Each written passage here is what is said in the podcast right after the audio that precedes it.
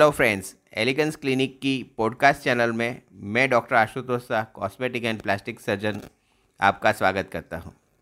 आज का जो टॉपिक है वो है थ्रेड लिफ्ट फॉर ब्रेस्ट। दोस्तों, आप जानते हैं कि थ्रेड लिफ्ट ऐसी प्रोसीजर है जिसमें ऑपरेशन में पिघलने वाले टांकों का प्रयोग किया जाता है।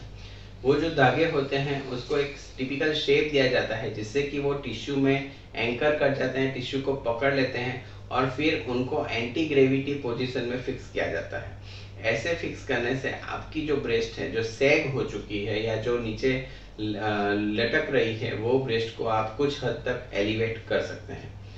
थ्रेड लिफ्ट प्रोसीजर करके आप ब्रेस्ट का सैगिंग कम कर सकते हैं। ये एक non surgical minimally invasive procedure है जिसमें कोई स्कार या निशान नहीं बनते हैं। ये थ्रेड होते हैं जो बिल्कुल भी शरीर के अंदर पिघल जाने वाले होते हैं, तो बहुत कुछ अंदर डैमेज नहीं करते हैं। ये बिना सर्जरी का प्रोसीजर है जो आप कभी भी आप चाहें तो करवा सकते हैं।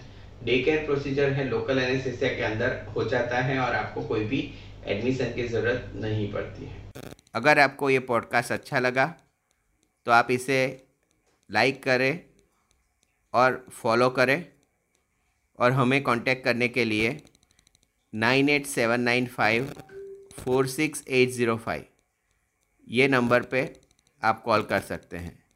Thanks for your time.